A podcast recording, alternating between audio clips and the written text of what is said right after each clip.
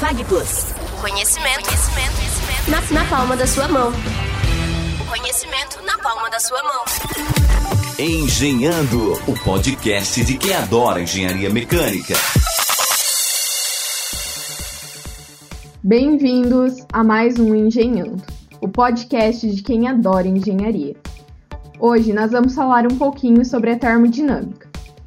Para vocês me conhecerem melhor, eu sou Talita Furlan, estudo engenharia mecânica no Centro Universitário FAG e hoje atualmente eu trabalho como projetista mecânico em uma empresa aqui da região que faz carrocerias para ônibus. É, vou pedir agora pro meu colega Vinícius, que também é acadêmico, se apresentar para vocês. Vinícius, bem-vindo. Obrigado, Thalita. Pessoal, é, como a Thalita já disse, meu nome é Vinícius Rocha. É, eu sou também acadêmico do Centro Universitário FAG, do curso de Engenharia Mecânica. Se tudo correr bem, na metade desse ano de 2020, estou concluindo o curso de graduação falando sobre a minha vida profissional, é, atualmente eu trabalho como projetista mecânico numa empresa que fabrica máquinas e equipamentos é, para sopro, né, que tem atuação em todo o território nacional, América, em toda a América e também na Europa e na África. É, trabalho há oito anos nessa indústria, iniciei como menor aprendiz, fui estagiário, depois fui efetivado, sendo que durante esse período é, eu trabalhei em diversos setores dentro da, dentro da indústria metal mecânica nessa mesma empresa. E também nesse podcast vai estar presente com, com a gente o professor das disciplinas de fundamentos da termodinâmica e da termodinâmica aplicada, que é o professor Kleberson. Kleberson, por gentileza, se apresente um pouco mais para nós, para o pessoal poder te conhecer. Olá, gente. Boa noite a todos, boa tarde ou bom dia, depende do horário que você está ouvindo este podcast. Sejam todos muito bem-vindos e é uma honra e uma alegria muito grande estar desenvolvendo este projeto junto com todos vocês. É, tanto os que estão participando aqui conosco, quanto você que vai estar nos ouvindo aqui é, daqui a alguns dias. Bom, é, me chamo Cleberson Pereira, sou engenheiro mecânico e atualmente estou concluindo meu mestrado em engenharia mecânica na área de ciências térmicas. Né? Esse mestrado estou estudando na Universidade Estadual de Maringá. Então, atuo e sempre tive muita afinidade com a área de mecânica dos fluidos, termodinâmica e transferência de calor. Tanto que no meu trabalho eu tendi a migrar para esta área. No início, eu trabalhava com manutenção industrial e depois de um tempo comecei a trabalhar com refrigeração, que é a termodinâmica, a mecânica dos fluidos e a transferência de calor pura e aplicada. Bom, hoje no meu trabalho eu atuo em sistemas de refrigeração industrial, visando a otimização de sistemas de refrigeração efetivamente então, procuro otimizar esses sistemas e reduzir o consumo de energia para os clientes no qual atuo. Também, como o Vinícius comentou, sou professor da disciplina de Fundamentos da Termodinâmica e da disciplina de Termodinâmica Aplicada no Centro FAG. Então é uma honra e uma alegria muito grande estar hoje neste primeiro Engenhando, falando exclusivamente da termodinâmica. Hoje nós vamos disseminar o assunto da termodinâmica, a ciência da energia. E para nos ajudar a falar sobre, nós convidamos o professor, mestre Sérgio Henrique Mota, que leciona a matéria de transferência de calor para o curso de Engenharia Mecânica do Centro Universitário FAG. Bem-vindo, professor Sérgio. Obrigado por ter aceito o nosso convite. Por favor, fale um pouco de você para os nossos ouvintes, para que eles possam te conhecer um pouco mais. Olá, pessoal. Primeiro, quero agradecer imensamente o convite da Thalita e do Vinícius para participar desse projeto que está começando e que esperamos que contamine aí toda a nossa comunidade acadêmica. Meu nome é Sérgio Mota, sou engenheiro mecânico por formação, é, atuei muito na, na indústria, atuei muito com projetos na área de óleo e gás, E sou também professor do Centro Universitário FAG, sou consultor, sou palestrante, mas acima de tudo um apaixonado pela engenharia e por tudo que a engenharia nos proporciona. Então, fiquei muito feliz com o convite de vocês para participar dessa nossa conversa aqui, desse nosso bate-papo. Quando a gente fala de termodinâmica, esse assunto tem uma infinidade de possibilidades. Né? A gente fala de transformação de energia, de poder realizar trabalho, e como isso facilita a nossa vida há muito tempo. Então, como eu falei, é um assunto que tem N possibilidades que a gente pode abordar. Então, assim, vamos tentar montar aí uma pequena pauta para que a gente siga uma linha de raciocínio lógico e vamos em frente. Vamos agora ouvir mais um comentário sobre o que é termodinâmica. Muitas vezes a gente entra na faculdade sem entender muito bem dessa matéria que a gente tem, tanto fundamentos da termodinâmica quanto a termodinâmica aplicada, né? Elas são divididas em duas partes e a gente tem assim muito problema às vezes até pegar bem qual é o conceito dessas matérias. E para isso, então, a gente vai tirar a dúvida e vai ouvir um comentário de um dos alunos que está cursando essa matéria. Vamos ouvir o Eduardo William Miolo Veiga. Vamos ver o que ele tem a dizer sobre o assunto. Ok, termodinâmica não é algo simples, definitivamente não. Porém, o conceito que circula, que define a termodinâmica, é bem básico Termodinâmica é o ramo da física que relaciona calor, trabalho, temperatura e energia. O primeiro sistema termodinâmico que nós podemos observar não são motores a combustão, não são sistemas de ar-condicionado, não são motores elétricos. O primeiro sistema termodinâmico que podemos observar é o próprio corpo humano. Até porque você não se move aí usando mágica. Bom, não são os cobertores que te aquecem à noite, o corpo humano é uma imensa usina de energia. Tudo que você come ou bebe contém algumas das formas de energia que eu acabei de citar: trabalho, temperatura e energia. O calor que te aquece durante a noite é simplesmente impedido de ser radiado pelo ambiente pelos cobertores, mas ele foi produzido pelo seu corpo nas mitocôndrias. Não, nós podemos dizer que esse calor que o seu corpo emite é um subproduto da conversão que as mitocôndrias fazem de proteína para energia que o seu corpo acaba utilizando. 40% do que você consome é destinado apenas para o funcionamento do seu cérebro. quer dizer que tudo, de tudo aquilo que você come, de tudo aquilo que você bebe, depois de convertido, 40% da energia que aquilo proporcionou geralmente vai para o cérebro.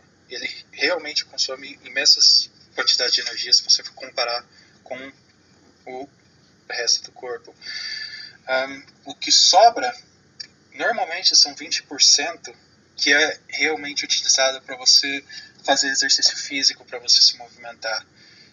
E mesmo assim, como uma prova de eficácia do corpo, se você acaba não fazendo algum tipo de exercício físico, se você acaba não fazendo algum tipo de esforço físico, esses 20% que sobraram, eles são armazenados em forma de gordura no seu corpo para serem consumidos quando necessário. Gente, fantástica a explicação dele. Ele já começa falando: termodinâmica não é fácil. Ou seja, se você não está preparado, nem se matricule na matéria. Gente, eu que tenho você... uma objeção. Eu, como Oi. professor de termodinâmica, eu tenho uma objeção em relação a essa Também tem, Cleberson, fala a sua que depois eu, eu falo a minha aí, cara. Então tá bom. Não, na verdade não é. Realmente o Eduardo, né, Thalita? Eduardo, né? Isso, é o Eduardo. O Eduardo tem toda a razão. Não é algo tão simples mas também não é, é assim tão difícil. É, e ele conseguiu resumir isso muito bem quando ele disse que a termodinâmica, o primeiro organismo térmico que a gente tem é o próprio corpo, que recebe energia dos alimentos e da água, transforma essa energia em calor para manter o corpo aquecido e também para funcionar todos os órgãos, né? O coração, o cérebro e todos os outros. Então, achei extremamente interessante a, a, a, explicação do Eduardo. E a gente pode depois replicar isso, né? Uhum. Eu gosto de dizer que o corpo humano ele é assemelhado aí de uma forma muito interessante ao, a um processo termodinâmico. E aí eu vou um pouquinho além do Eduardo para dizer o seguinte: o cérebro, o perdão, o coração funciona como uma bomba. Né? Então, o coração é uma máquina de fluxo. O sangue é o fluido, efetivamente, que a gente encontra dentro do processo termodinâmico. Então, é aquilo que leva energia, que leva oxigênio para todos os órgãos. Né?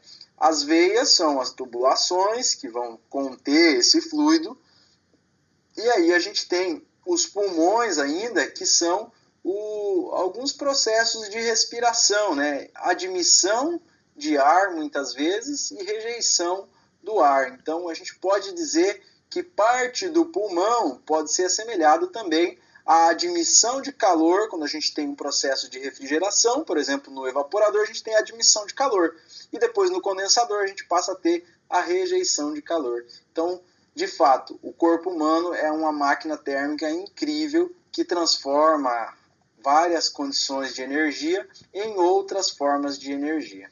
É, eu acho muito interessante a, a colocação do, do, acadêmico quando ele fez a questão de comparar o corpo humano com, o, no caso, a, a máquina, ali, o ciclo termodinâmico.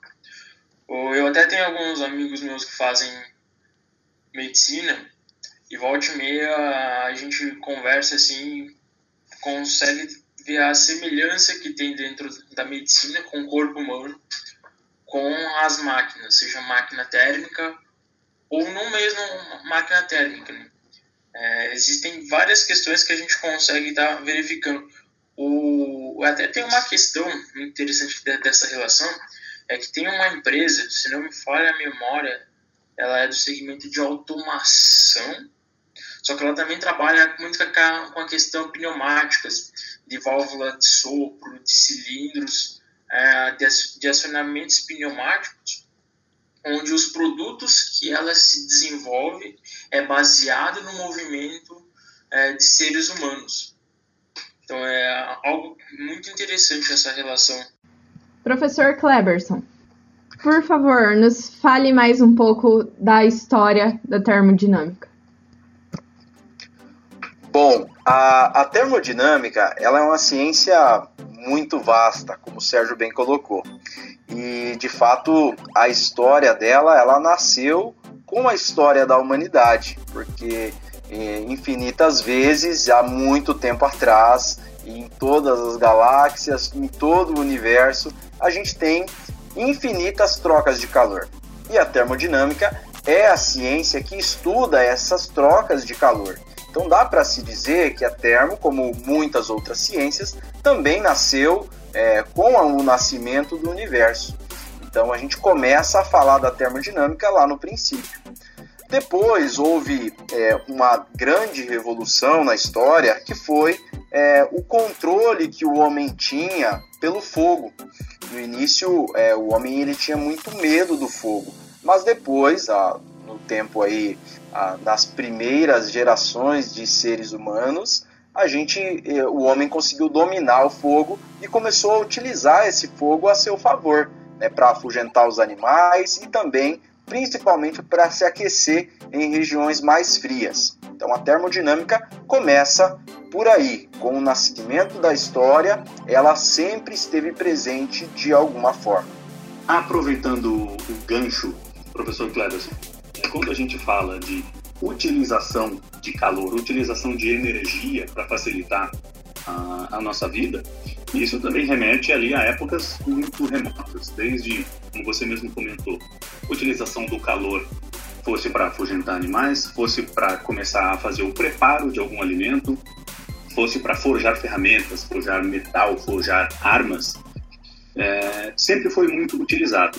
Então, você conseguir transformar a energia para realizar um trabalho, para poder facilitar alguma coisa que você pretende, tivemos aí grandes transformações na história. Se a gente for pegar, por exemplo, a Revolução Industrial lá de meados dos anos 1700, quando começou-se a utilização de máquinas para máquinas a vapor para você começar a trabalhar com a indústria como nós conhecemos hoje. Esse processo de transformação praticamente correu aí por 200 anos, até próximos dos anos 1900, próximo do começo do, do século 20, quando essa energia começou a ser substituída pela energia elétrica, mas tudo com um grande objetivo: como tentar, entre aspas, controlar e utilizar essa energia para facilitar a nossa rotina e transformar isso em algo útil. Então, assim, aí está um grande exemplo de como essa área é vasta, como você mesmo falou, e como a gente tem aplicações possíveis para essa ciência. Perfeito, Sérgio. E complementando, a, a termodinâmica, ela é fascinante porque ela é um pouquinho diferente das demais ciências, né? principalmente a ciência moderna, a ciência newtoniana que a gente conhece hoje. Porque grande parte da ciência ela foi desenvolvida na teoria e posteriormente foram encontradas aplicações para que essas teorias fossem efetivamente utilizadas para o bem comum, para o bem das pessoas. A termodinâmica foi um pouquinho diferente. Ela, no início, onde a gente começou a aliar a produção de trabalho mecânico, e principalmente este processo se ocorreu devido a um, homem chamado James Watt. O James Watt foi o primeiro, ou um dos primeiros, a iniciar a produção de trabalho mecânico. E aí, com a vinda das máquinas a vapor e a produção deste trabalho mecânico, surgiu a necessidade de entender como esses processos efetivamente funcionavam na teoria. A gente já tinha algo sendo utilizado, já havia-se bombas de vácuo, já havia máquinas térmicas, haviam máquinas a vapor e efetivamente não se conhecia completamente como isto ocorria na teoria.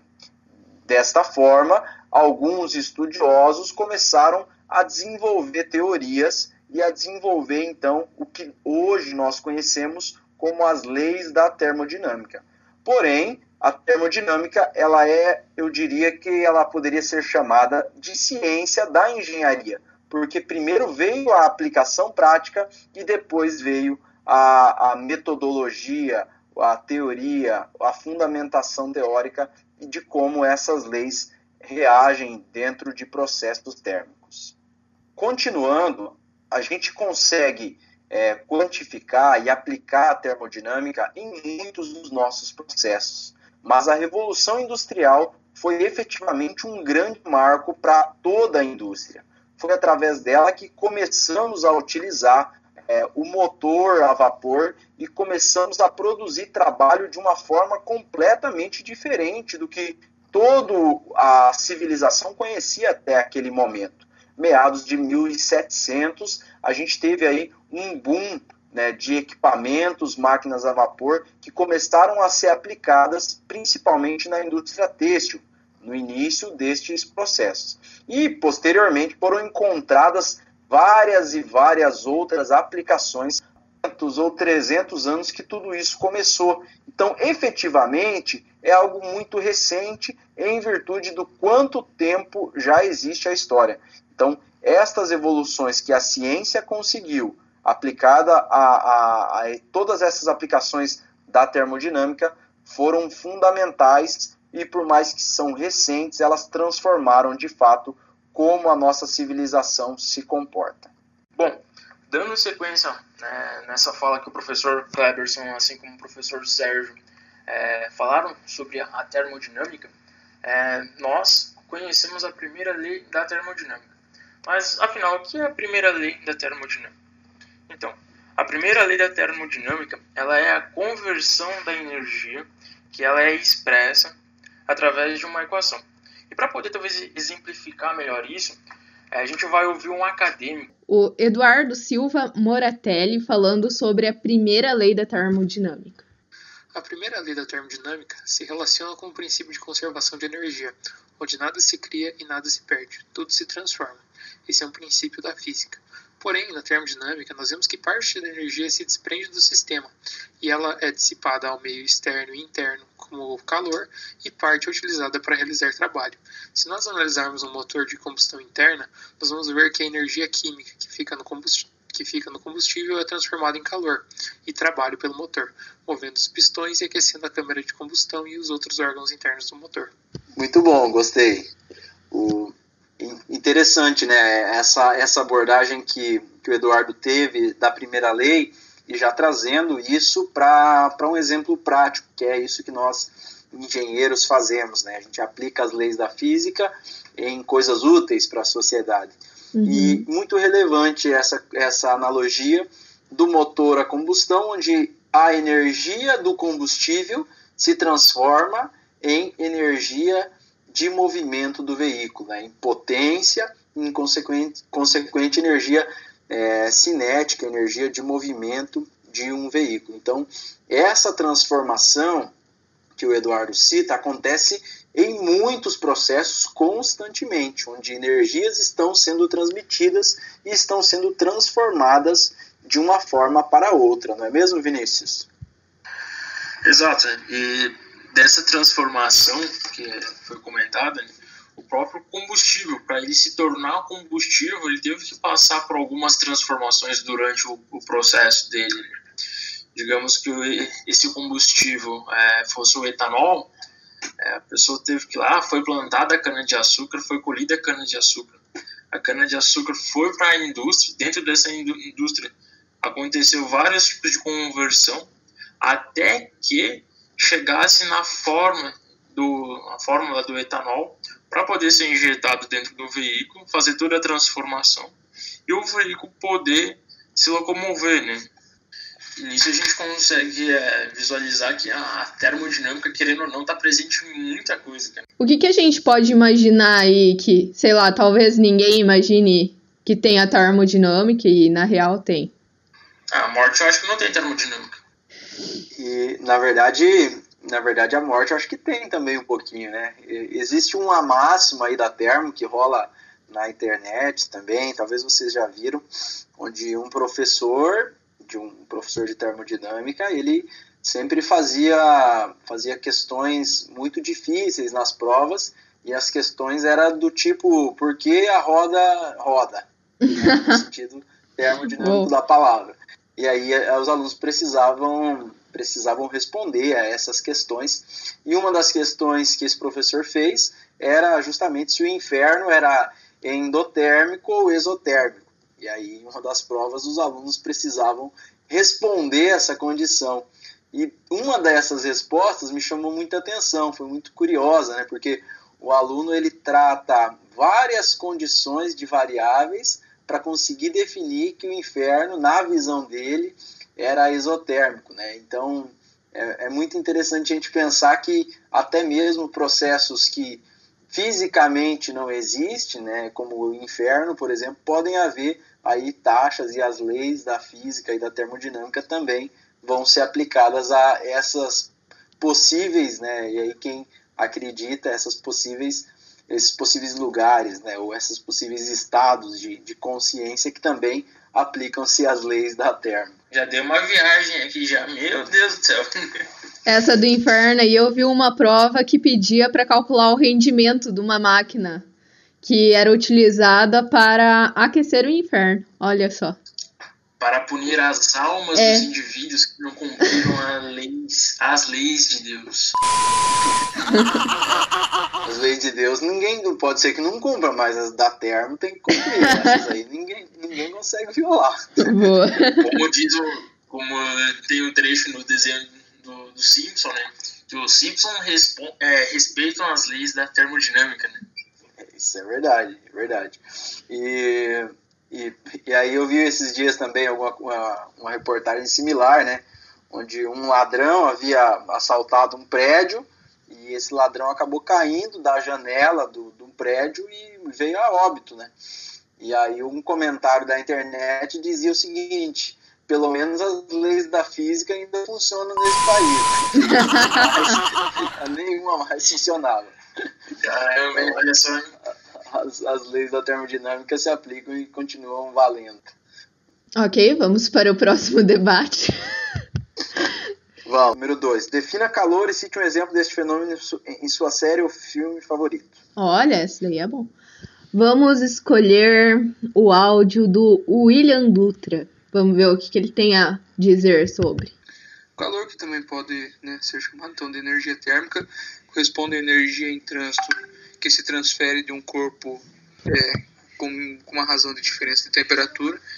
E essa transferência ocorre sempre do, cor, do corpo de maior temperatura para o de menor temperatura, até que atinja um equilíbrio térmico.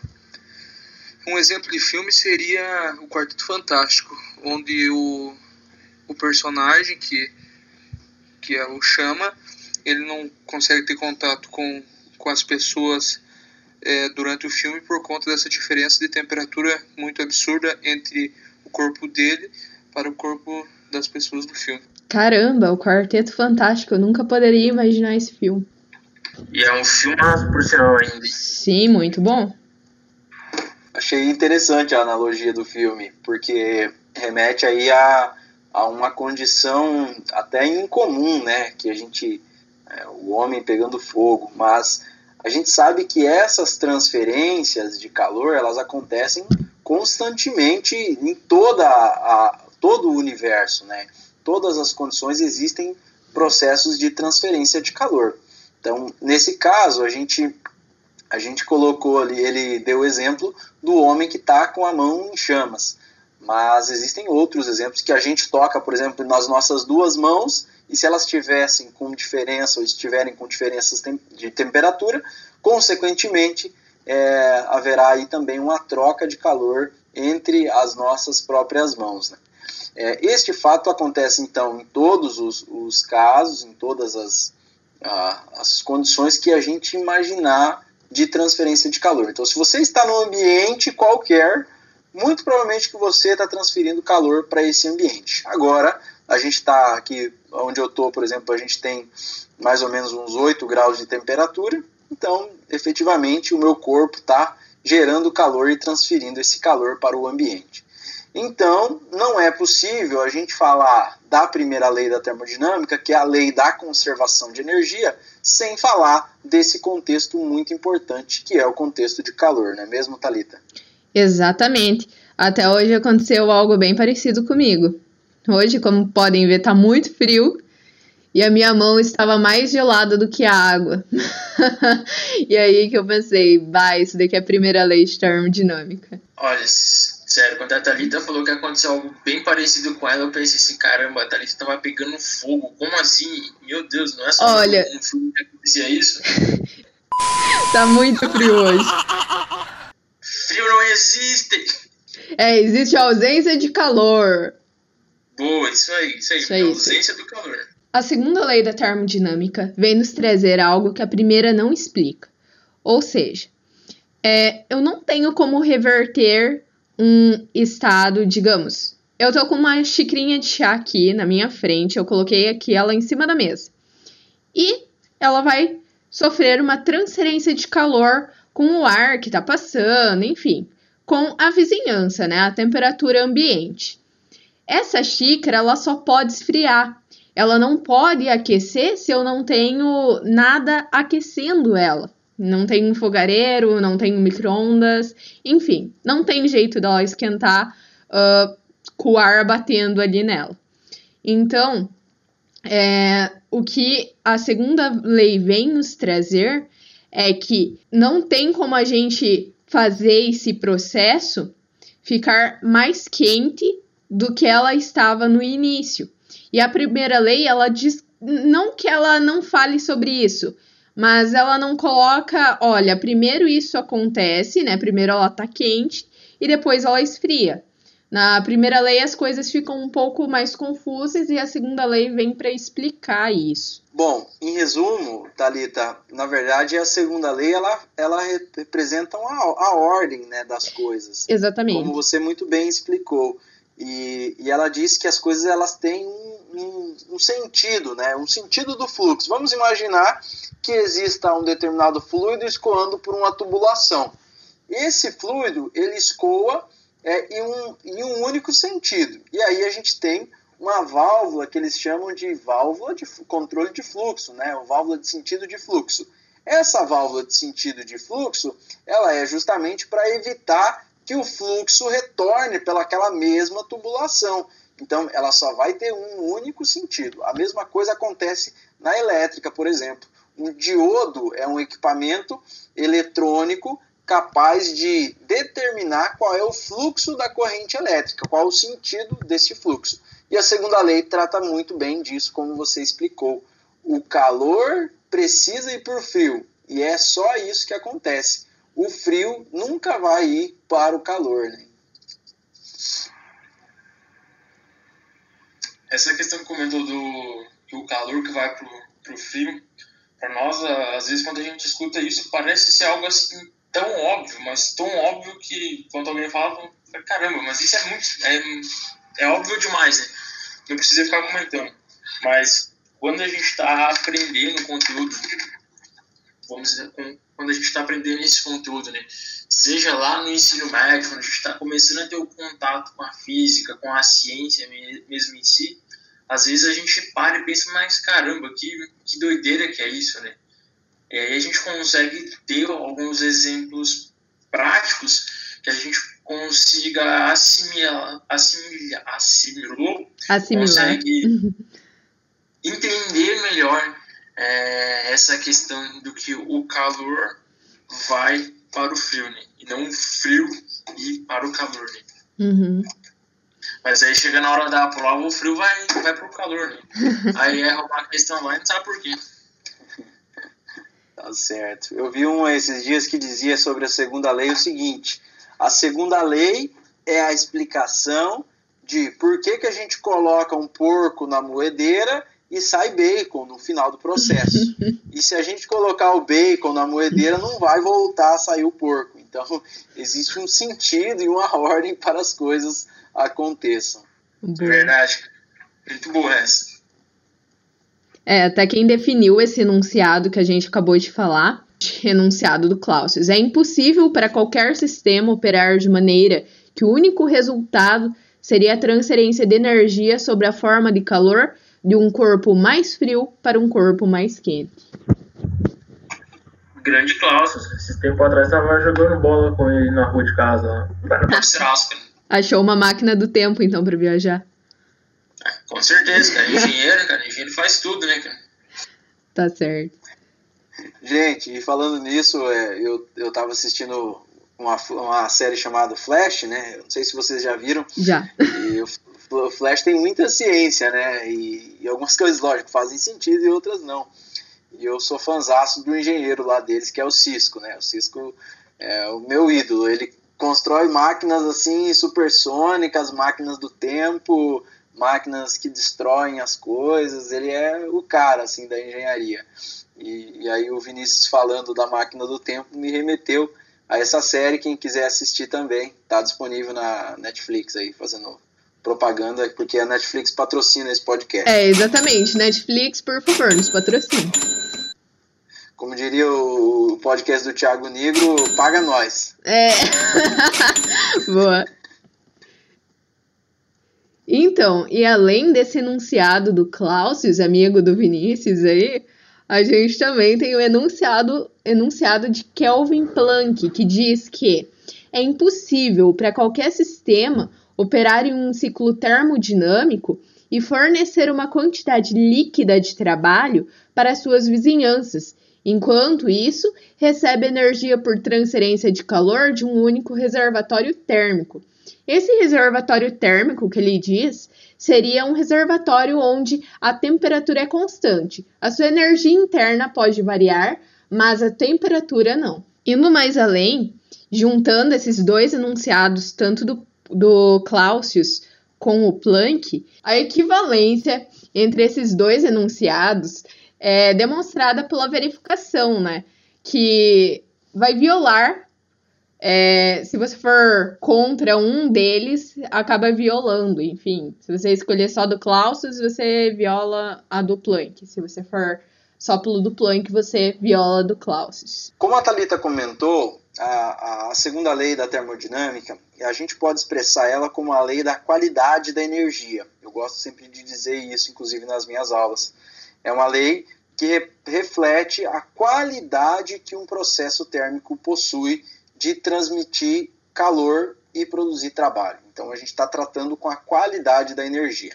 Na primeira lei, a energia ela só tinha um único sentido, né? É, no sentido assim, ela iniciava num gerador e 100% dessa, dessa energia virava efetivamente trabalho né, em, um, em, um, em uma turbina, por exemplo. Então, iniciava em uma caldeira e produzia 100% do trabalho naquela turbina.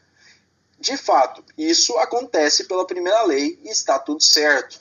Só que a segunda lei, ela veio porque percebeu-se que a primeira lei ela não era matematicamente 100% válida, porque existiam perdas que eram inerentes ao processo.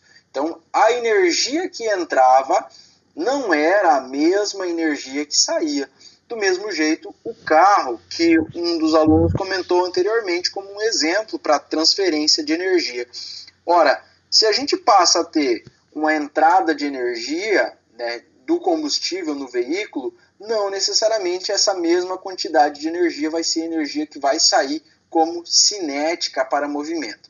Caso fosse assim, nossos problemas estariam resolvidos. Porém, efetivamente no veículo a gente tem uma, um, algo em torno de 30% de aproveitamento da energia que é fornecida para o combustível. E isso acontece porque existem perdas na, na quantidade de energia, né? As perdas, a energia ela vai se dissipando para outros processos e a gente não consegue transferir ela de forma 100%. Falando um pouquinho também sobre a entropia, que né, ela é fundamental aí para para dar continuidade na segunda lei. É, a entropia, na verdade, ela é uma medida do grau da desordem de um sistema. A gente pode definir isso como aleatoriedade. E falando em aleatoriedade, ela é um dos exemplos é, mais simples que a gente pode dar, e eu acho que, que mais são verdadeiros para o aleatório, como a teoria do caos, né? A teoria do caos fala muito disso, é, que a entropia ela explica isso de uma forma é, muito boa, né? É, se você mudar o ponto inicial de um sistema, é, você não sabe como ele vai terminar, porque você não consegue fazer esse cálculo aí da desordem que vai gerar dentro do sistema. É, um dos enunciados também da segunda lei da termo, em termos de entropia, é expressa como uma não conservação. Para sistemas fechados, a entropia não pode diminuir.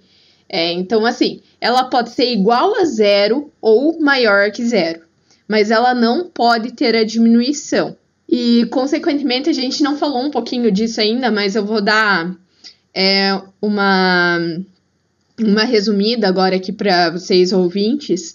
É, é assim: quando a gente tem um processo irreversível, significa que ele não vai conseguir voltar para o estado original dele. Ou seja, a gente mudou ele, não tem mais volta, não tem o que fazer. É, e isso, quando o processo é irreversível, consequentemente, ele vai aumentar a entropia quando a gente tem um processo térmico, a entropia ela é denominada como grau de desordem das moléculas. E também é, a condição de aleatoriedade é muito válida na, na entropia, porque é, não é impossível que um processo seja né, completamente irreversível, né? Uhum. mas a, o, a aleatoriedade vai dizer que a probabilidade disso acontecer é muito pequena. É, então, você tem um exemplo, Talita, para nos dar em relação à entropia? Tem, na verdade, tem essa da, é, das bolinhas, né? E teria também do efeito borboleta, mas eu acho que uh, com, com essa teoria que a gente está pegando a da bolinha vai ficar melhor. Então a gente pensa aqui, tem três bolinhas na minha frente. Ou vamos Vamos pensar um pouquinho mais fácil aí para não derreter o cérebro dos nossos ouvintes. Eu tenho três copos é, numerados com A, B e C aqui na minha frente. E eu mudo esses copos de lugar sem olhar, não sei onde eles vão parar. Eu não consigo saber qual foi o estado inicial dele. Ou seja, isso vai gerar uma desordem e eu não sei mais sobre o futuro. Uh, eu sabia, eu tinha o dado do presente, mas eu não sei o que ele se tornou no futuro. Eu não sei mais as posições certas dos meus copos. Isso significa que mesmo eu uh, chutando a posição, se o copo B vai estar na frente do C, que vai estar na frente do A, é, mesmo eu, eu supondo isso, não tem como eu determinar efetivamente qual vai ser aquela condição. É isso, Talita? É, seria a mesma coisa que jo é, jogar na Mega Sena, né? Você chuta, você tem realmente uma chance, né, uma probabilidade de ser o ganhador, mas porém você não pode ter uma certeza definitiva de qual dos copos vai ser o A, o B ou o C, ou qual você escolheu, né? Ótimo, muito bacana. E eu lembrei, como você citou anteriormente, aquele exemplo das bolinhas, ele contava o seguinte: vou tentar explicar aqui para os nossos ouvintes. Existe, vamos imaginar um campo de futebol. Um campo de futebol, ele é dividido no meio com é, foi feita uma barreira ali e esse campo tem duas áreas, né? Então existe a área é, o campo do lado 1 um e o campo do lado 2, né? Então, o campo de defesa e o campo de ataque, vamos dizer assim. Esse campo de futebol, ele foi coberto com várias bolas de futebol que preencheram todo o gramado do campo. Então, a gente tem um campo, um campo dividido com a barreira no meio dele, né, com várias bolas de futebol preenchendo o gramado desse campo.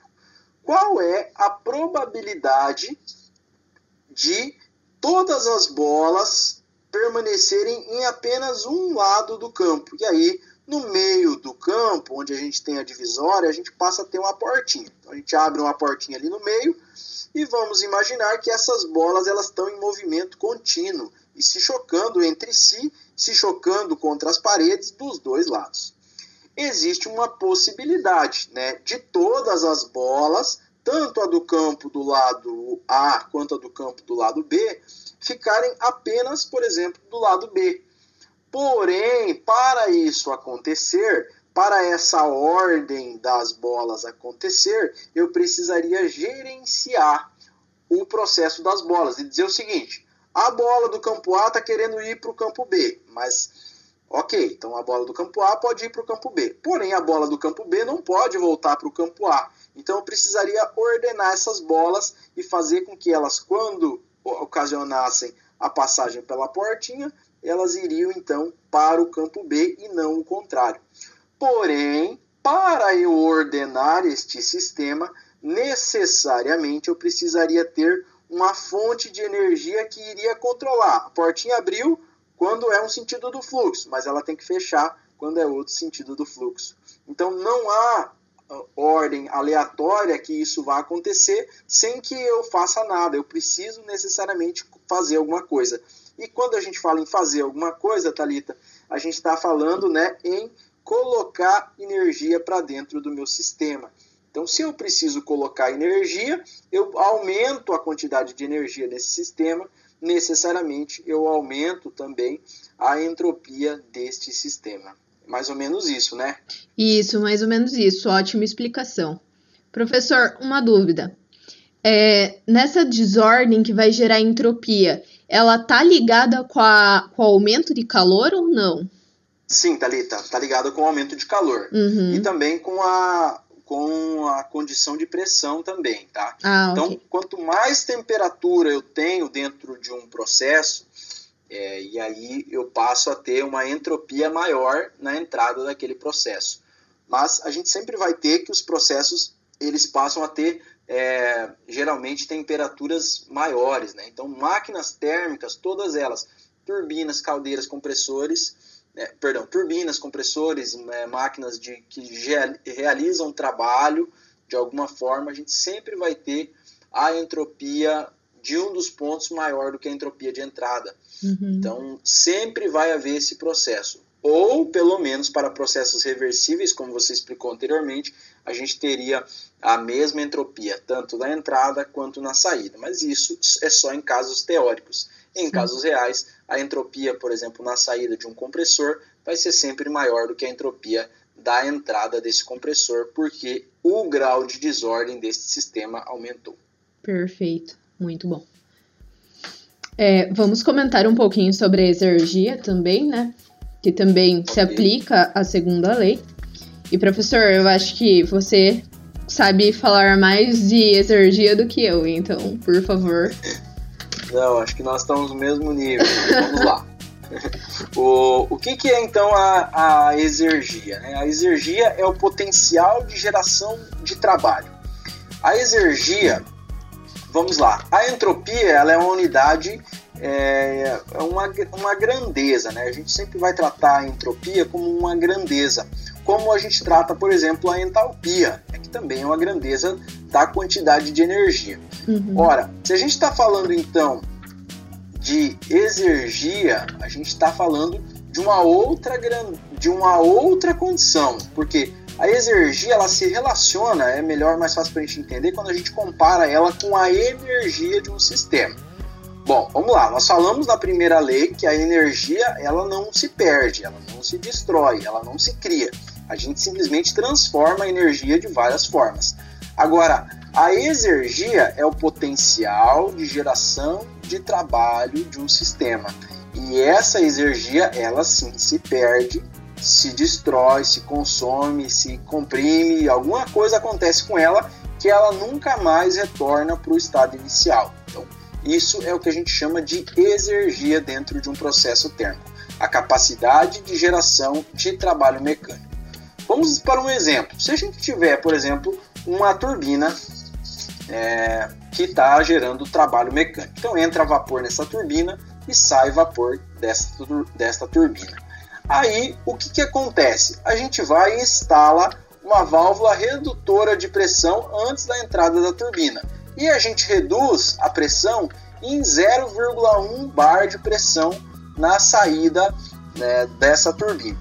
Bom, a válvula, como eu sempre gosto de comentar com os alunos, geralmente ela é isentálpica, né? As válvulas de expansão normalmente são isentálpicas. Então, é, a entalpia da entrada significa a entalpia da saída. Isso quer dizer que a energia da entrada é igual à energia da saída. E aí, tudo bem, a primeira lei está válida. Só que a exergia na entrada dessa válvula vai ser maior do que a exergia da saída dessa válvula. Por quê? Porque quando eu passo para um processo de redução de pressão, o que acontece nas válvulas, por exemplo, eu passo a ter uma capacidade de geração de trabalho menor no meu sistema. E aí, tendo uma pressão menor, eu passo a ter uma capacidade de geração de trabalho menor, e isso significa então uma exergia menor dentro do meu sistema térmico. Veja, a exergia, se a exergia que entrou é diferente da exergia que saiu, a exergia que saiu então é menor do que a que entrou, essa exergia foi para algum lugar e necessariamente ela é destruída, é aquilo que a gente chama como exergia destruída. A energia não se destrói, mas a exergia pode sim ser destruída. E quais processos favorecem a destruição de exergia?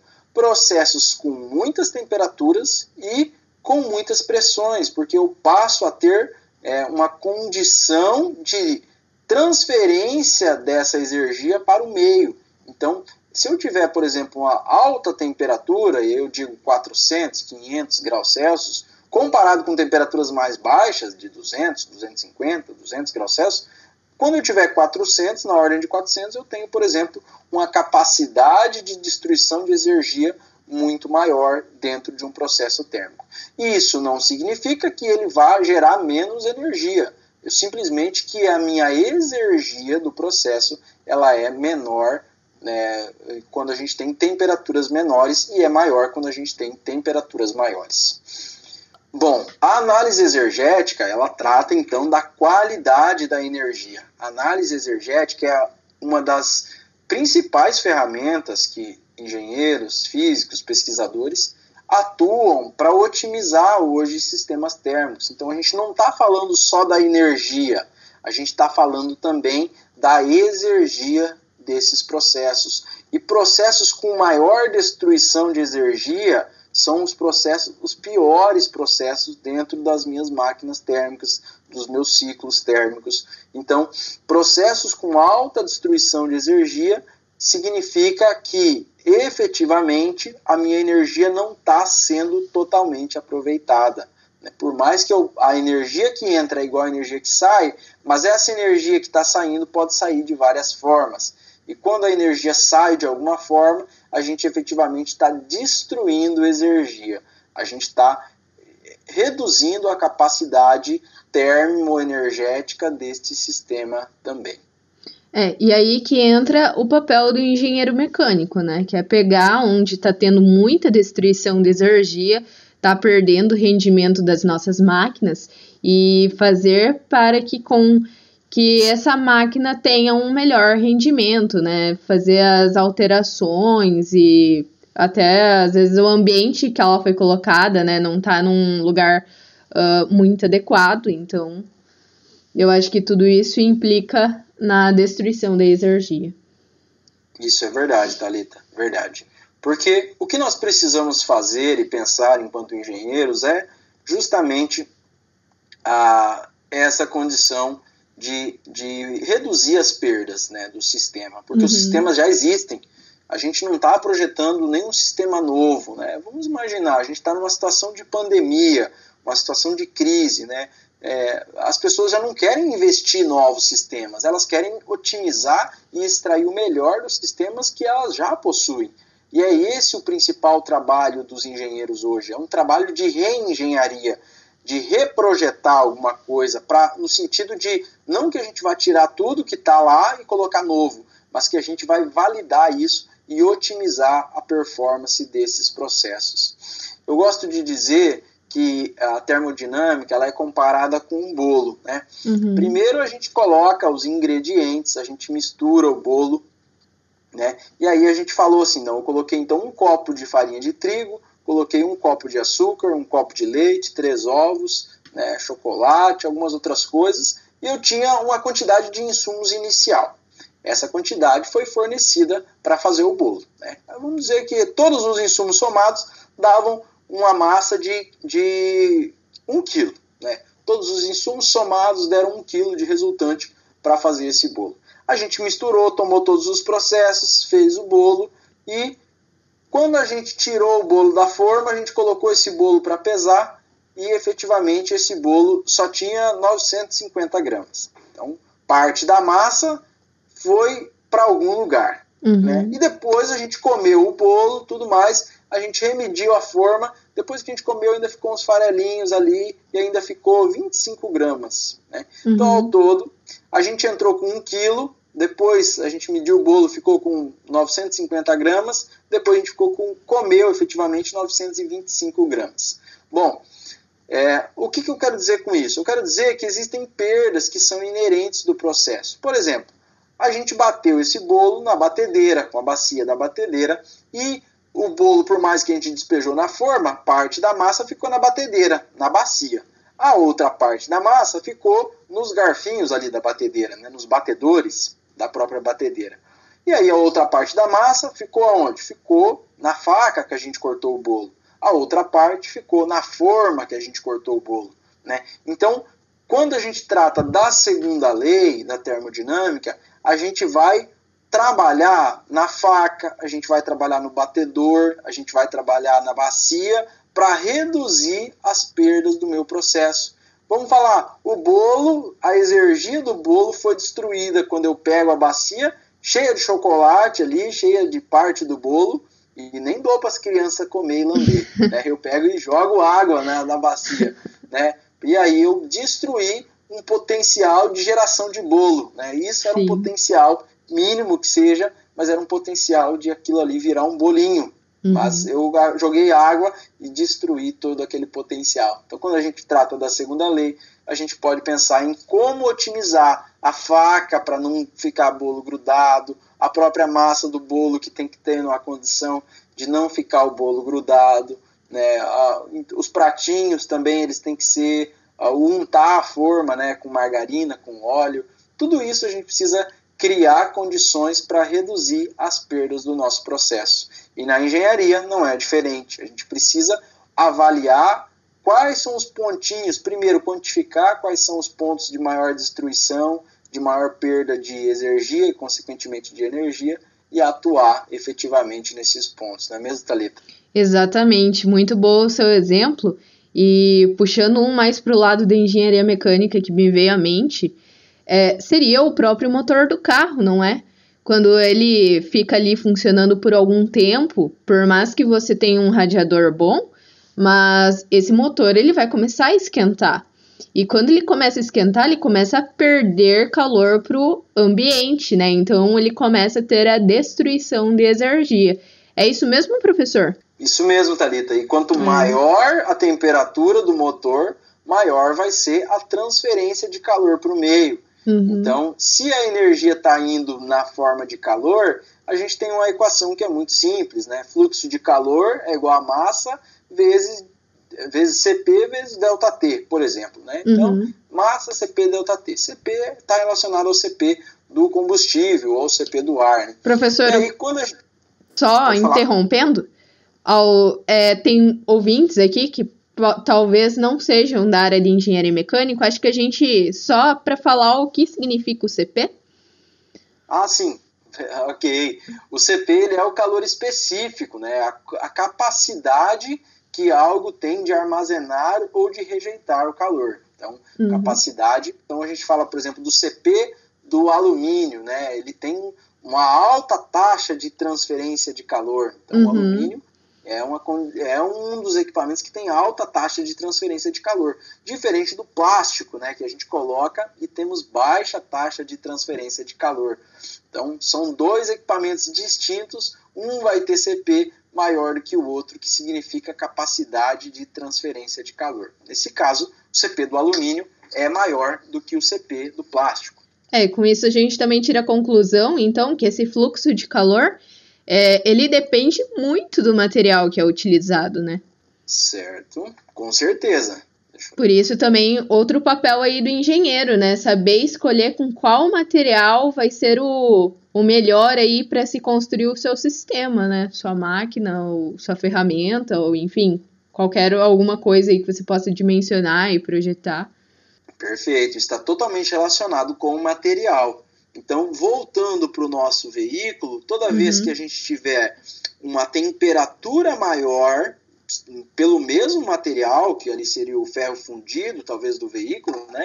ou o aço, carbono, ou as várias partes que o compõem o próprio motor, toda vez que a gente tiver temperaturas maiores, a gente passa a ter taxas de transferência de calor maiores. E essas taxas de transferência de calor maiores significam que a energia está fluindo mais para o ar do que estava anteriormente. Se eu fizer CP de 1 vezes massa de 1 vezes uma diferença de temperatura de 80, eu vou ter uma transferência de energia igual a 80.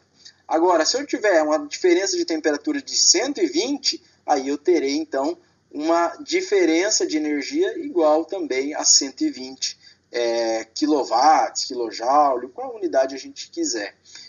Ora, se a gente tem então essa condição, como você muito bem comentou, Talita, quanto mais a, maior a transferência, maior então também a destruição de energia, que é a capacidade de realizar trabalho também dentro do pistão, dentro do, do motor a combustão. Certo. Ok, então agora a gente, já que falou da segunda lei, da primeira lei, em contextos históricos, uh, depois de ter surgido as duas primeiras leis, então veio a lei zero da termodinâmica, que na verdade aí contextualizando nela, ela seria a primeiro do que a primeira e a segunda lei, né? Mas por motivos históricos ela só foi aceita depois. Vou colocar aqui o áudio de um dos nossos colegas que ele falou sobre. É o Leonardo Andrei Domenegato. Vamos ver o que ele tem a dizer. Temos como definição da lei zero da termodinâmica que se dois corpos estiverem em equilíbrio térmico com o terceiro, estarão em equilíbrio térmico entre si. Vamos imaginar uma xícara de café bem quente que você tem pressa para tomá-lo. Então precisa esfriar para não se queimar. Assim, junta leite ao café. A temperatura do café é maior que a temperatura do leite. Assim, a, a mistura do café com leite vai ter uma temperatura intermediária entre os dois, o que pode-se dizer que se atingiu o equilíbrio térmico. É, mais um exemplo aí com xícaras de café. O pessoal da engenharia, eu acho que é viciado em café. Eu acho que o pessoal passa noites aí estudando e o que eles mais estudam é o café que eles estão tomando e não os conteúdos, pelo que eu tô vendo. Ai, ai. Mas então, professor, é, a Lei Zero, né, da termodinâmica, ela foi batizada aí por volta do ano de 1931. É, mas ela só foi reconhecida mais aí no meio do século, após a formulação da primeira e da segunda. É, e é isso daí que o Leonardo falou. Você gostaria de colocar mais algum comentário sobre? Nesse trabalho, então, que os alunos fizeram, eles fizeram, propuseram algumas charges, né? E, e um deles dizia que a lei zero da termodinâmica deveria ser aplicada à vida amorosa dos homens.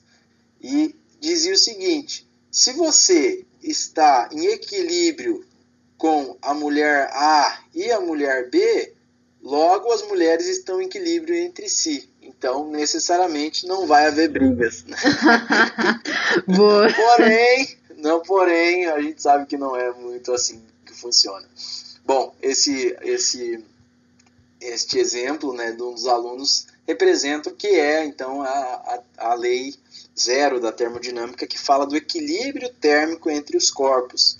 Então, corpos que estão entre é, com mesma temperatura possuem, então, um estado de equilíbrio térmico. E isso, as outras duas leis, elas não falam.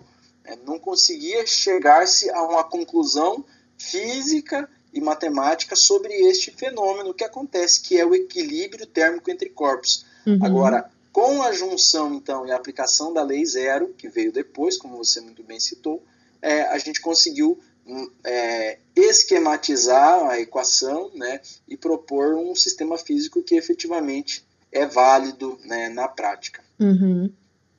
É, indo até um pouquinho mais a fundo nesse contexto da, da lei zero da termo, a gente pode citar o próprio universo, né? Ainda bem que ele não, não teve um equilíbrio ainda. Porque se tivesse, provavelmente nós não estaríamos mais aqui. Isso é verdade. O conto de Isaac Asimov reflete isso, né? Exatamente. Ah, é, fica a sugestão. Fica a sugestão, é a um ótimo ponto. Isso. Exatamente. Então, gente, eu acho que não tem mais muito a falar da termodinâmica. Na verdade, tem. Mas eu acho que para não ficar um assunto tão pesado para vocês ouvintes, eu acho que até aqui já deu para entender bem legal o que é o que a gente passa na engenharia e tudo que a termodinâmica ela vem para nos ajudar aí com o nosso dia a dia. É, eu queria agradecer mais uma vez a presença do professor Kleberson, é, aqui que teve nos ajudando muito a realizar esse projeto, esse podcast Engenhando. E é isso, professor. Muito obrigado, muito obrigado aos ouvintes. E ouvintes, vão lá e compartilhem esse áudio. Vamos estourar na FAG. Gente, muito obrigado. Agradeço também a Thalita, ao Vinícius, o professor Sérgio, que contribuiu muito com a gente também, é, e todos os alunos que encaminharam aí os seus arquivos de áudio para a gente estruturar esse podcast. Com certeza esse é o primeiro, virão outros de outros temas, de outras formas e muito melhores. A cada vez que a gente fizer, a gente vai pegando o jeito da coisa e vai aprimorando isso para que fique cada vez melhor e mais chamativo para quem vai ouvir. Agradeço também, Talita, o seu trabalho de gerenciamento da, deste podcast. Acredito que a gente vai conseguir ter muito sucesso e muitos ouvintes também neste projeto. Valeu, professor. Então a gente fica hoje por aqui e vamos ficar na guarda aí para o próximo episódio surpresa. FagPlus. Conhecimento, conhecimento, conhecimento na, na palma da sua mão. O conhecimento na palma da sua mão. Engenhando, o podcast de quem adora engenharia mecânica.